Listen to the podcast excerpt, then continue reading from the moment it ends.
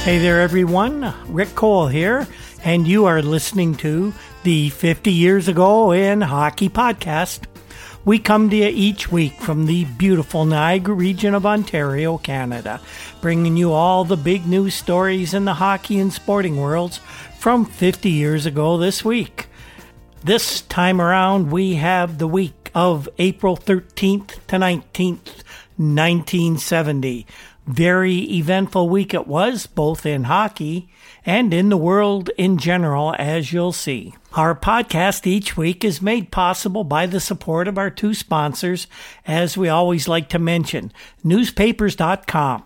That's the world's largest online newspaper archive, and their support has allowed us to get into all the news stories from fifty years ago, and uh, we can't thank them enough for their help.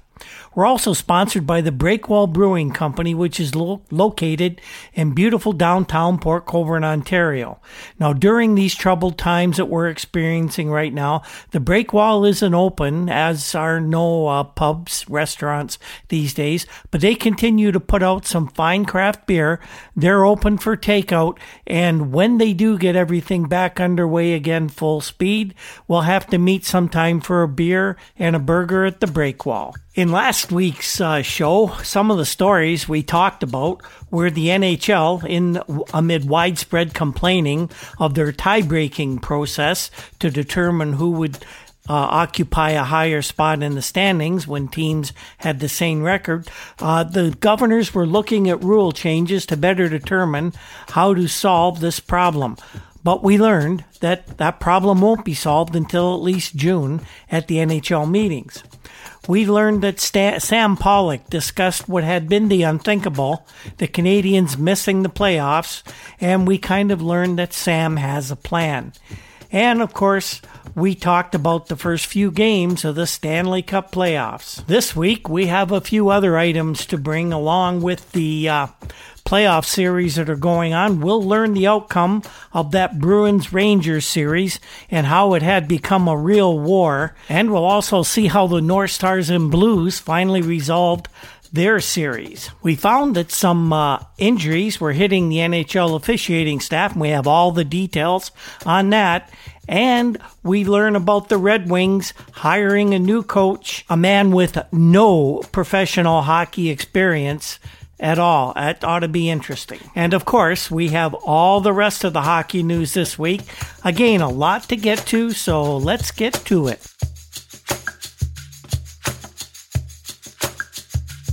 So as the week began, as we usually start with on Mondays, the teams were resting. But the first item that came across the news wires had to do with National Hockey League officials instead of the players or the teams.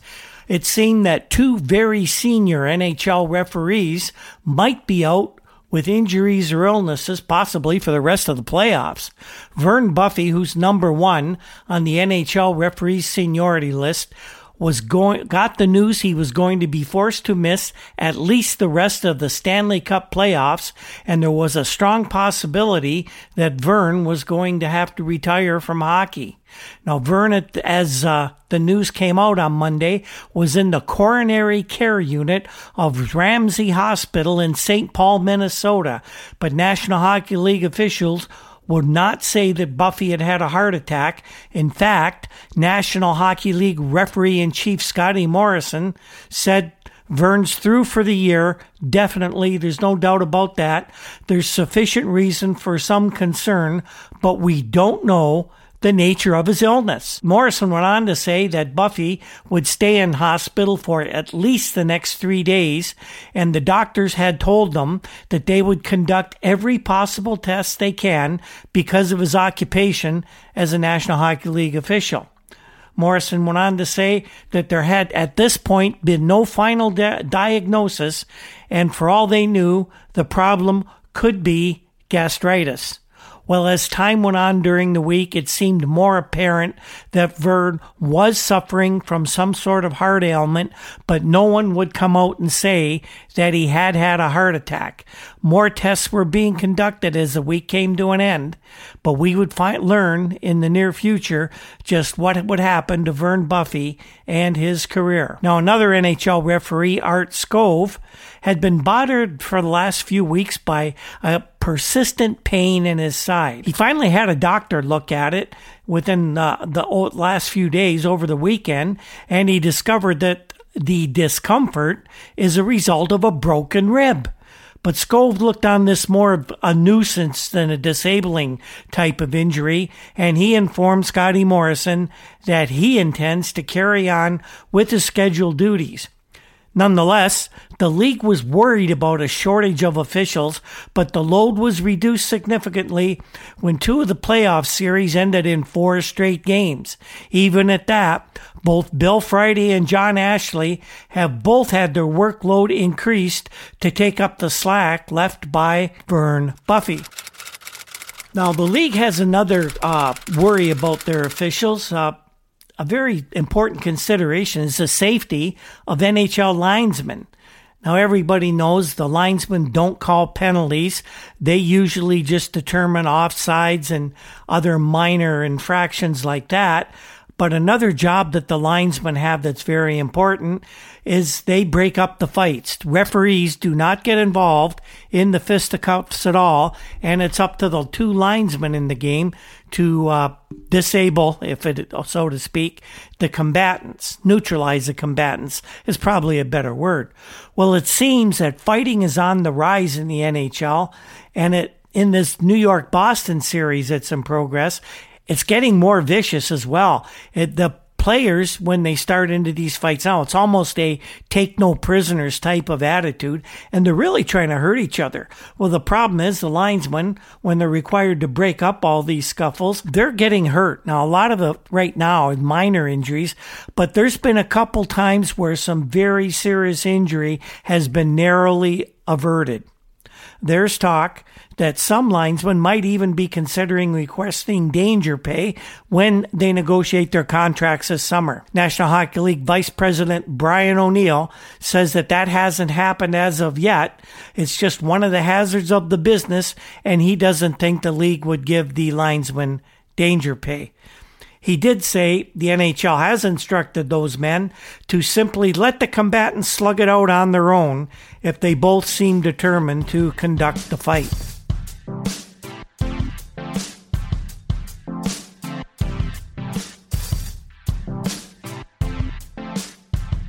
As the week began, four games had been completed in the Rangers-Boston series, the Eastern semifinal, and the teams were tied at two games apiece, and that was uh, quite surprising when you realize that in that very first game, the Bruins nearly ran the Rangers out of the rink by an eight two score. Now, Derek Sanderson of the Bruins, and he's not shy, never met a microphone he didn't like, uh, he told reporters that the Rangers had better beware when they returned to Boston for Game five. If you remember, while they were in Madison Square Garden, the Rangers ran at any Bruins sweater that moved, and they took liberties with their sticks as well. Sanderson's quote to reporters was simple and direct. They'll get it when they come to Boston. Now, there's no word if the N H L is having a special look at any of the extracurricular activities taking place in this series. While the brawls have been numerous and very intense, it stands to get even worse as the hate between these two clubs is festering with each slash and body check that takes place. N H L President Clarence Campbell says he isn't going to conduct any type of investigation into the violence that has erupted so far in this series. We'll see what happens as time goes on. Now, Sanderson also claimed that Rangers goalie Eddie Giacomin told him that the New York team and New York players, I should say, were being paid to, quote, get him, and that they would do so quite happily. Rangers general manager coach Emil Francis denied that he placed a bounty on the Boston Center's head, saying that Sanderson has a case of diarrhea of the mouth. But as it turns out, Francis really wasn't concerned with uh, Sanderson's dirty play. Uh, he didn't name Sanderson as one of the Bruins who are cheap shot artists, who he accused three members of the Boston club of being. Francis said that Sanderson and call-up defenseman Bill Spear, who had been rocking several of the Rangers with really heavy body checks, were hitting players up front and were not doing it from behind. In other words, they were doing it pretty cleanly. Emil says that the only Boston guys who hit from behind and thus are the cheap shot artists are Wayne Cashman, Don Marcotte, and the injured Ace Bailey. Francis is quite sure that after coming back from down two games to even up the series, the Rangers now have momentum on their side, and he feels the pressure is all on Boston. One thing was abundantly clear after the first four games of that series. The Rangers, thought to be very soft by most of the Boston players, will not be intimidated by the big bad Bruins. But it'll still boil down to this. New York has to win one game in Boston Garden, and they know that Game five is pretty well the one that they have to take.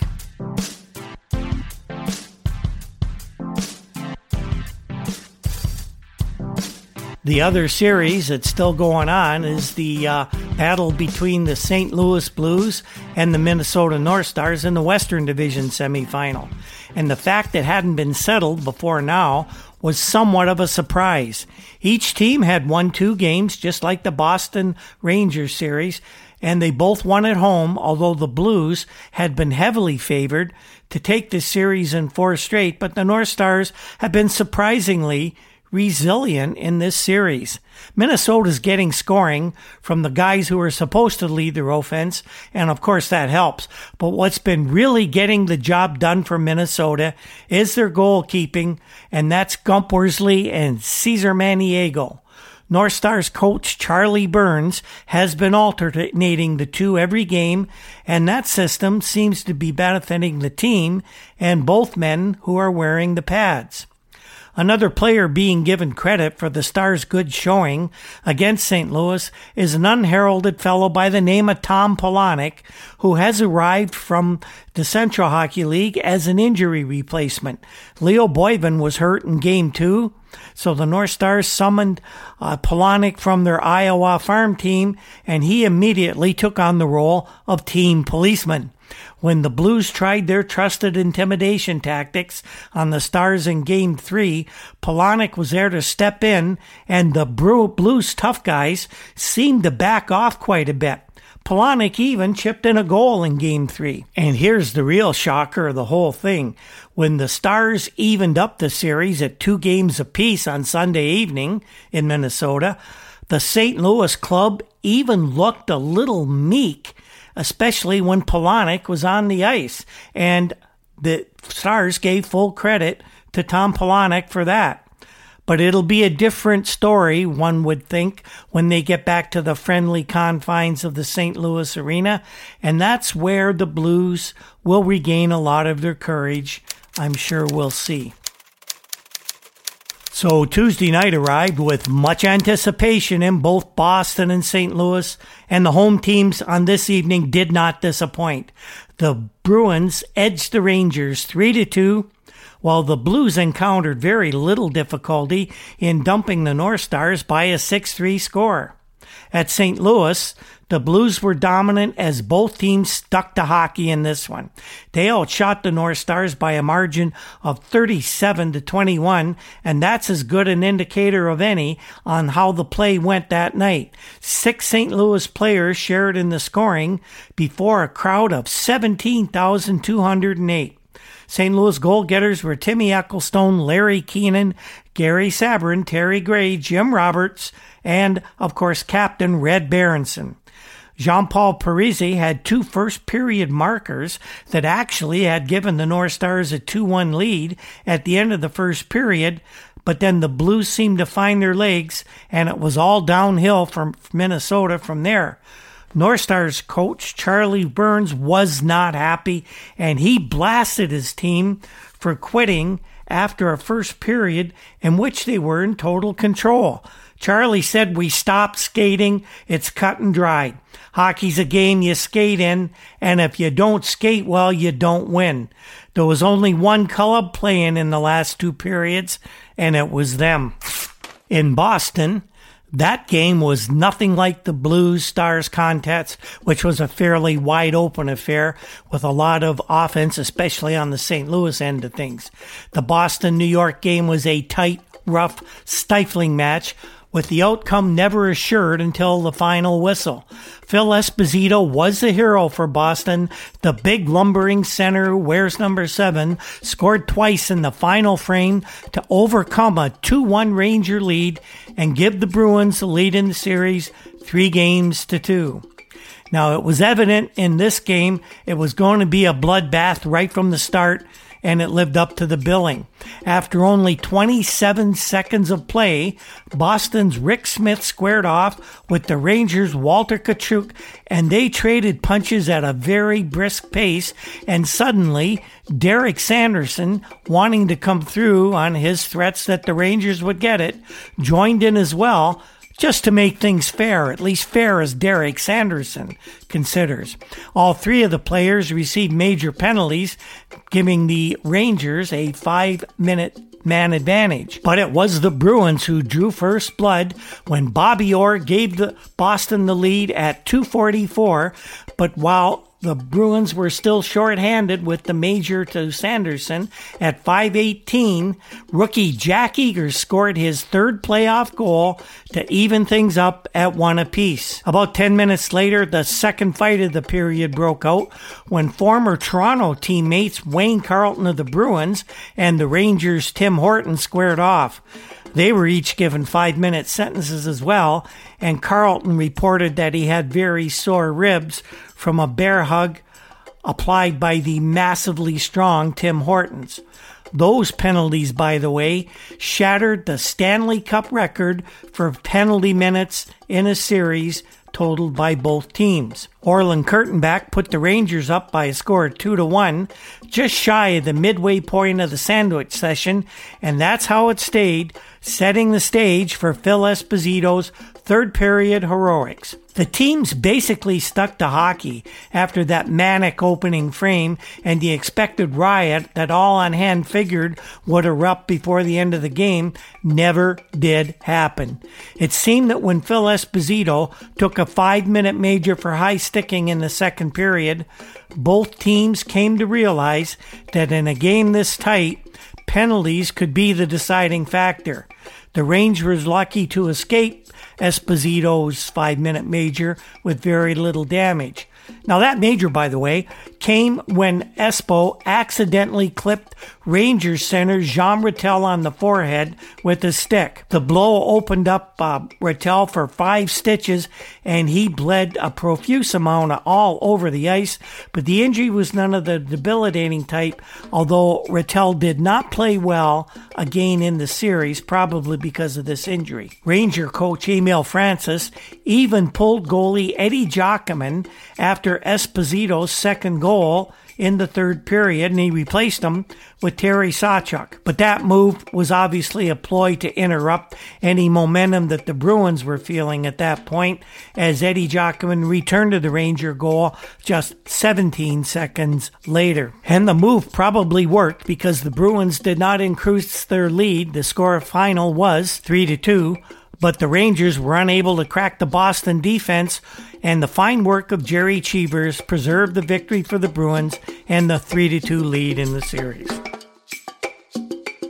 So the teams had a day of rest before heading back to New York and Minnesota for Game six in each series. Rangers got some welcome good news on their rest day, and that was that left winger Vic Hadfield, who hadn't played in the series due to a strained Achilles tendon, was skating well enough to get back in the lineup, and he would assume his customary position on the goal a game line with Jean Ratelle and Rod Gilbert.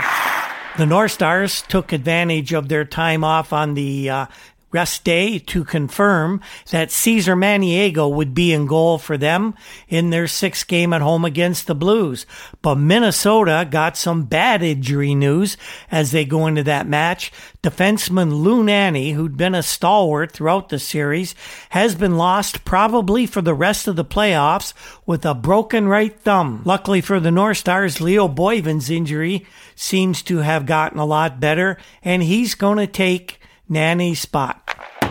So on Thursday evening, amid much anticipation, the two game sixes were played in New York and Minnesota. And hockey fans who were hoping for that most exciting event in all of hockey, playoff game seven, they were destined to be disappointed on that night as the Bruins and Blues both eliminated their competition with fairly convincing wins on the road. The Rangers went out with barely a whimper at home, bowing to the Bruins by a four one score, while the North Stars made it slightly closer in Bloomington, but still lost in Game six, coming out on the short end of a four two count.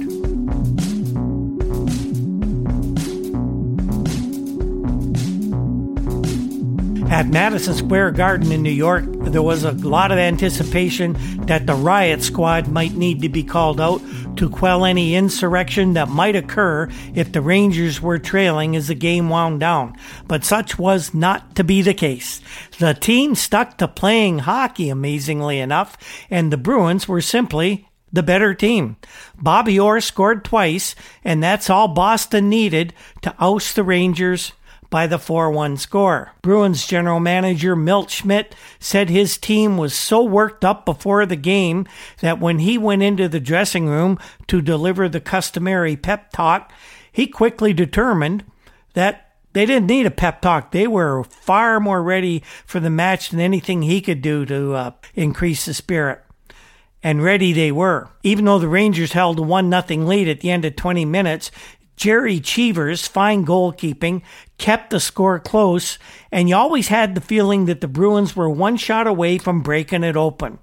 The Rangers pretty much shot their bolt in the opening frame as they outshot Boston twelve to five, but Cheevers looked like he had risen to another level in this game, and he allowed only the one goal. The Bruins finally came to life in a big way early in the middle stanza when Orr scored at the two forty-eight mark to tie it up, and just over two minutes later, Wayne Cashman potted what proved to be the winner. Bobby Orr scored again early in the third period for an insurance marker, and Derek Sanderson added a fourth goal and insult to injury later on in the third. In actuality, it was the fans in the stands who were far more irasc- irascible than the players on the ice. There were numerous fights, and the police were kept busy rushing from one level to another to break up the various disturbances. But all that quieted down after Sanderson's goal at seven twenty-two of the third, which prompted most of the crowd to head for the exits. It was an anticlimactic ending to uh, this rather exciting series at best. Veteran Ab McDonald scored twice for Saint Louis in their win before a great crowd of fourteen thousand eight hundred eighty-eight at Bloomington. Red Berenson and Larry Keenan had the other Saint Louis goals, while Barry Gibbs and Ray Cullen each scored their first of the playoffs for the North Stars. Both of Ab McDonald's goals came on the power play, and Glenn Hall was in goal for the Blues to notch his second win of the series. Jacques Plante, who had won the first two games for Saint Louis, was sidelined once again with a pulled hamstring. So that leaves four teams in the running for the nineteen seventy Stanley Cup. The Blackhawks were to take on the Bruins in the Eastern Final. They would get the extra home game, while the Blues would meet the Pittsburgh Penguins in the Western Division set, with both series to begin on Sunday. The Chicago-Boston game would be played in Chicago and seen nationally during the afternoon on the C B S television network, and the Blues and Penguins would meet in Saint Louis in the nightcap. Going into the Eastern Final, the Blackhawks felt the key to defeating Boston.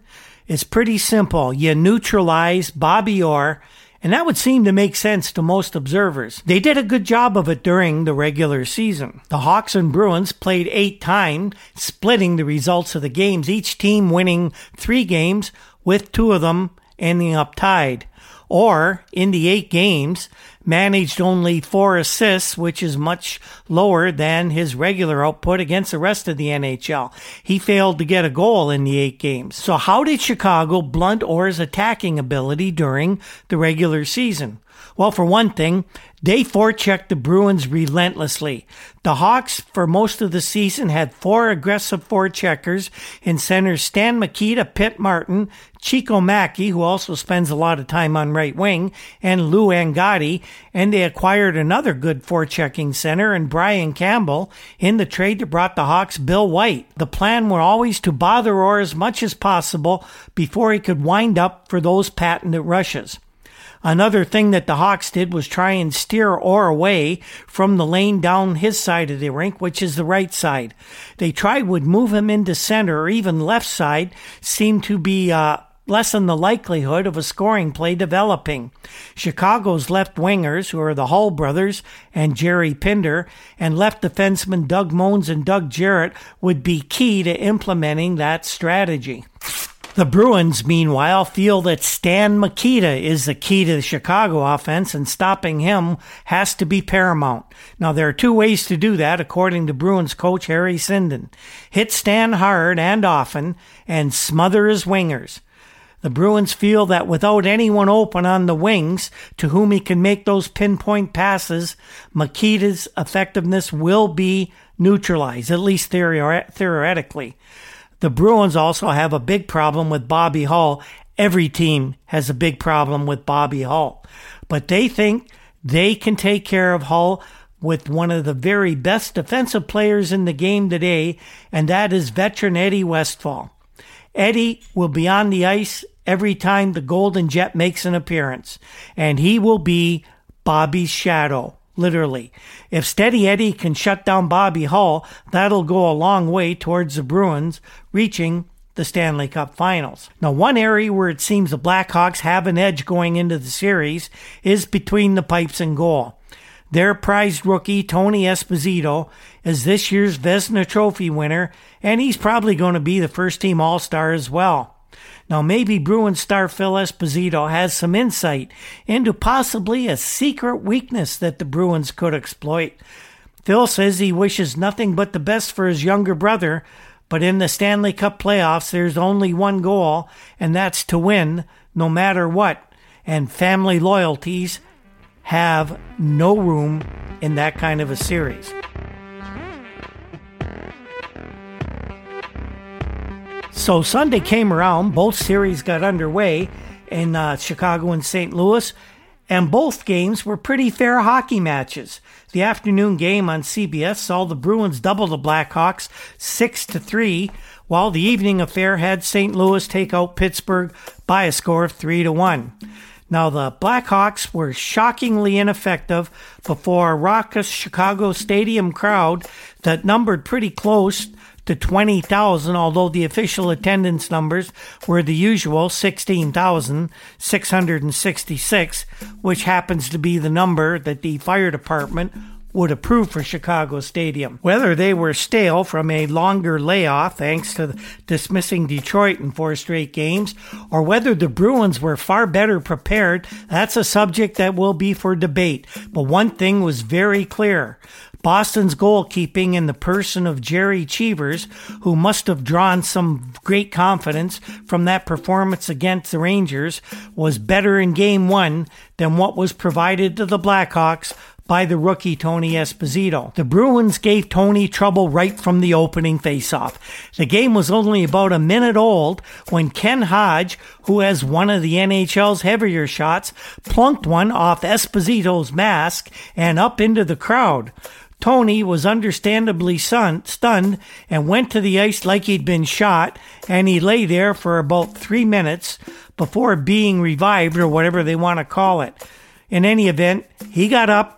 He insisted he was fine, and he was going to stay in the game no matter what. Tony later on denied that the blow, which he later described as blank glancing, had any effect on his play. The Bruins had lots of heroes in this one.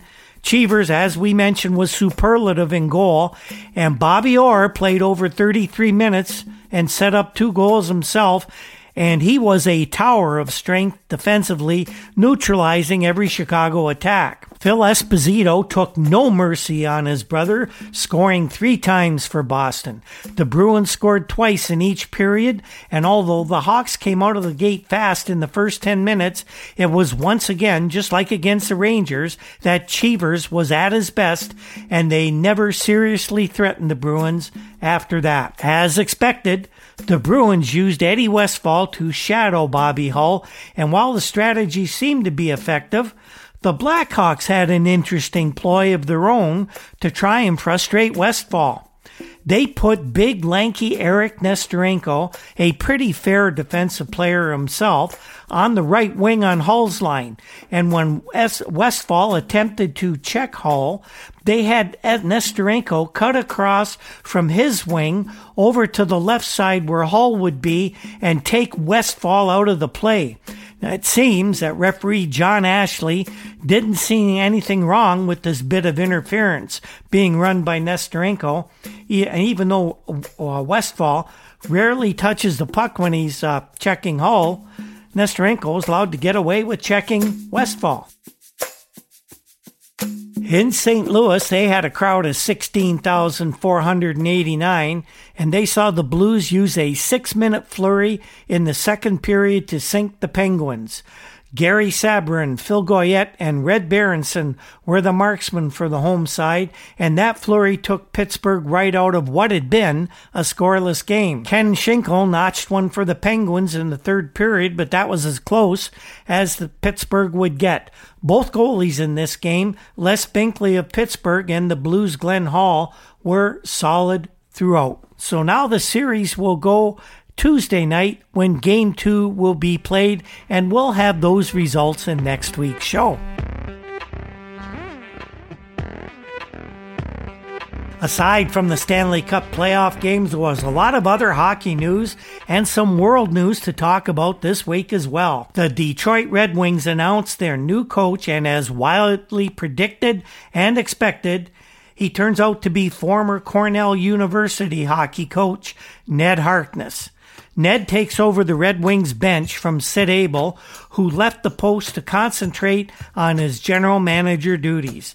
It was always Abel's plan to leave the coaching position after he was rushed into the breach last fall when the incumbent Bill Gadsby was dismissed only three games into the season. What's really interesting about all this is that although Abel is the general manager, it seems to me that there's an undercurrent of other forces being at work in the Red Wings organization. Gadsby's firing, just three games into the season, was not Abel's idea. He was Sid's choice as coach, but it was allegedly owner Bruce Norris who gave Abel the orders to sack Gadsby, and the reasons were never made very clear. Abel publicly agreed with the move, but it's believed he was just following Norris's orders, and if you know how Bruce Norris operates, you know that his employees accede to his every whim, or such said employees would be looking for gainful employment elsewhere. Now, it seems that Jim Bishop, a lacrosse guru from Oshawa, Ontario, seems to now have Norris's ear. He was hired to run the Olympia Arena, basically a fancy arena manager, but apparently Bishop's providing hockey suggestions to Norris, and the big man is listening. Harkness is an old Ontario lacrosse guy as well, and he's known Bishop very well for many years. So Harkness is Bishop's guy for sure. Abel, when asked about the possibility of Harkness moving behind the bench several weeks ago, denied any knowledge of any such idea and emphasized that no coach would be hired without the approval of the general manager, and he is the general manager. He suggested that Ned Harkness was not on his list of candidates. And yet now here we are, Ned Harkness officially joining the Detroit Red Wings as their head coach. Harkness is going to be paid fifty thousand dollars to coach the Red Wings, And that's a sum that's higher than most of the N H L's coaches and what they'll make this season. By comparison, Punch Imlach in his final season coaching Toronto, where he'd been for eleven years, and doubling as general manager, made thirty-eight thousand dollars. It's widely understood that Bishop is the man who engineered the contract. As for the length of Ned's uh, deal with the Red Wings, that wasn't stipulated. And guess what? There's not even a formal contract. It's a handshake deal, unwritten, but apparently Bruce Norris's word is as good as anything. At least that's what Ned Harkness thinks. Now we get to Philadelphia, uh, where Flyers coach Vic Stasiuk finally decided to talk about the Philadelphia epic collapse in the final weeks of the season. He let Jack Chevalier of the Philadelphia Inquirer in on some decisions he'd made in preparation for the seventy seventy-one season. Stasiuk said that one of the things that happened to the Flyers during the home stretch when they lost six in a row is that nobody on the team believed it could happen. They didn't think it could happen on the East Coast, and they didn't think it could happen on the West Coast. Stasiuk, uncharacteristically for the way he's uh, dealt with the press all season, was very candid here, and he said, I really think you have to blame it on the rookie coach. Who is him? Vic Stasiuk. Vic said, I failed to recognize that it could happen. I guess I was just too relaxed about making the playoffs, and I never believed we would miss. Stasiuk went on to say, I don't know if that's a good excuse or not, but that's the one I'm using. Stasiuk said he's made some other decisions on how the Flyers team will evolve over the offseason. He says that the French line, which included Andre Lacroix and Guy Gendron and Simon Nollet, is too small and too soft to continue as an effective scoring unit in the N H L. Uh, he said that the Flyers are not a clutch team, and they need an experienced winner on this team, such as Minnesota obtained when they got goalie Gump Worsley to help them ease the pressure. He thinks the Flyers need a solid scoring left winger, and he hinted that Bobby Clark would be the guy to center Gendron and Nollet on the number one line next season. Clark did fill in on the line from time to time this year, and Stasiuk said something happened when those guys got together.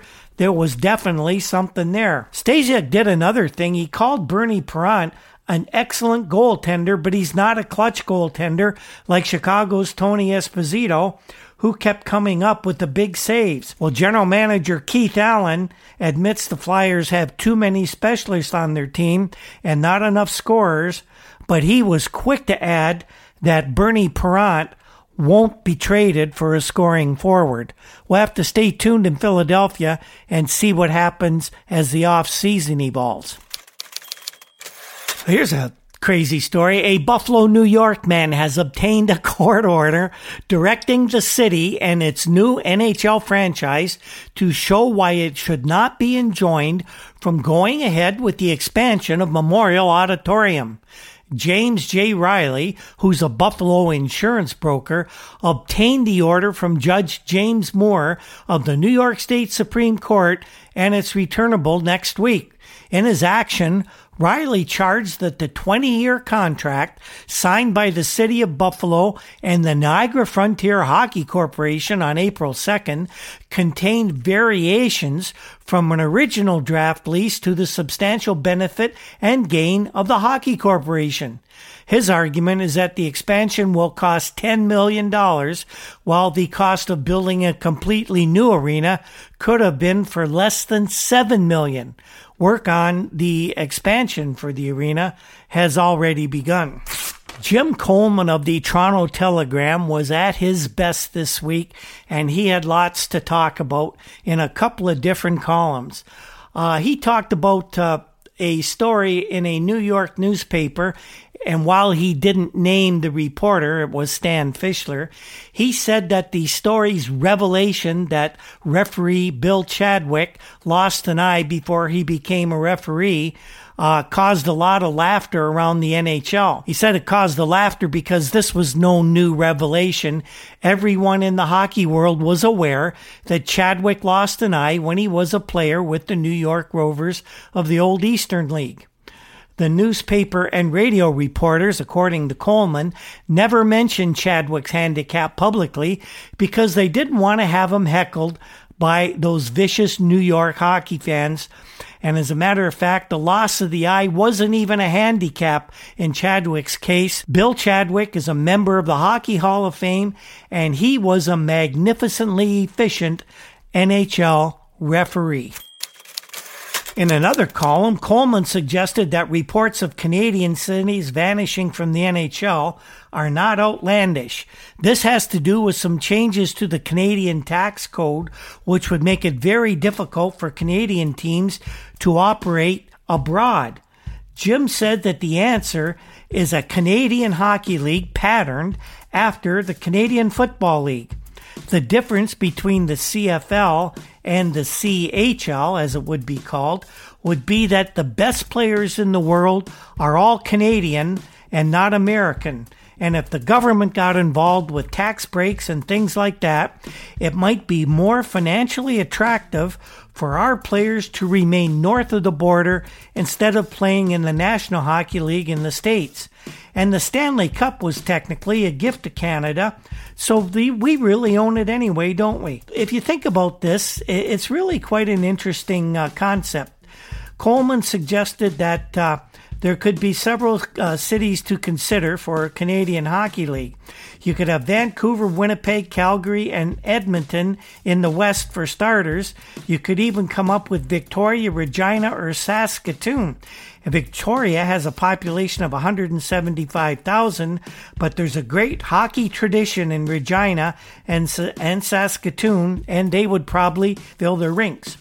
As in the East, you'd start with Montreal, Toronto, Hamilton, Ottawa, and Quebec City.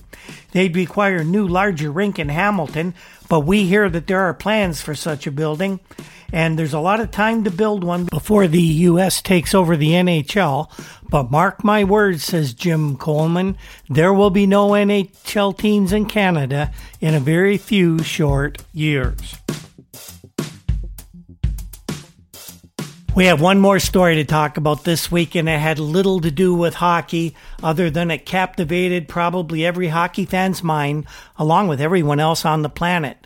Uh, given the times we're living in now in the year twenty twenty, I thought I would show you that uh, there were diversions and distractions from sports fifty years ago and stories that were bigger than the games that were being played. As this week dawned, Uh, Apollo thirteen was on its way to a rendezvous with the surface of the moon. The craft, which carried three astronauts, had experienced a picture-perfect liftoff and was serenely cruising its way to the Earth's closest neighbor when the unthinkable happened, and an often misquoted message was delivered to Mission Control in Houston in a remarkably calm fashion. thirteen, we've got one more item for you when you get a chance. We'd like it to... Uh... stir up your cryo tanks. In addition, I uh, have Shaft and Trunnion. Okay. Or look at the Comet Bennett if you need it. Okay. Stand by. Okay, Houston, we've had a problem here. This is Houston. Say again, please. Yes, sir. Uh, Houston, we've had a problem. We've had a main B bus undervolt. Roger, main B undervolt. Okay, stand by, thirteen. We're looking at it.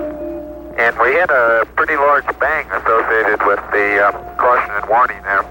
And as I recall, Main B was the one that uh, had a amp spike on it uh, once before. In the interim here, uh, we're starting to uh, go ahead and button up the tunnel again. Like everyone else at the time on the planet Earth, when it was announced that the moon landing was off and the lives of the astronauts were in grave danger, I was on pins and needles for the next few days as the NASA support folks scrambled to come up with solutions to the myriad of problems that had suddenly endangered the mission and the crew. Finally, on Friday, after some anxious moments on reentry when radio contact was lost, and that's normal, uh, the crippled spaceship splashed down in the Pacific Ocean almost exactly where the route had been plotted by NASA's scientists. Contact with the Earth happened at eleven oh six Eastern Standard Time in the morning, about only four miles from the aircraft carrier Iwo Jima, which was sent into the area to recover the astronauts. So for a few days, hockey took a back seat in my mind, just like it is here in twenty twenty. And when the three spacemen were pronounced well and fit, we didn't mind not thinking about hockey a bit. I mind about not thinking about hockey now, and I'm glad I've got this fifty years ago hockey podcast to keep us going. But let's all hope that this situation resolves itself sooner rather than later, and we can get back to whatever the new normal would be as soon as possible.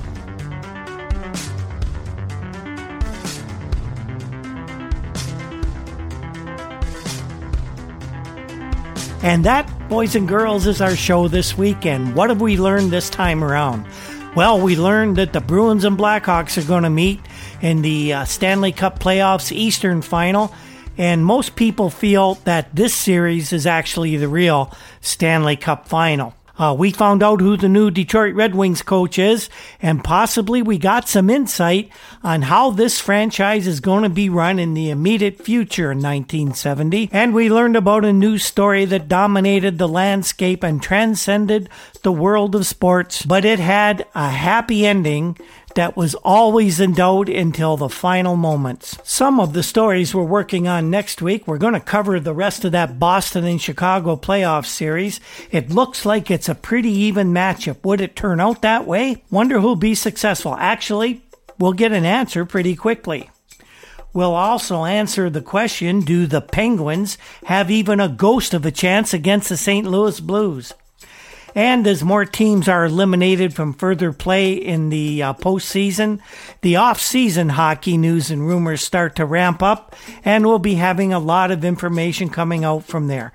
Please join us next week for another fifty-year trip back to nineteen seventy. The fifty years ago in Hockey podcast is produced by Andy Cole, and we can't thank him enough for all his hard work. He's what makes this podcast tick.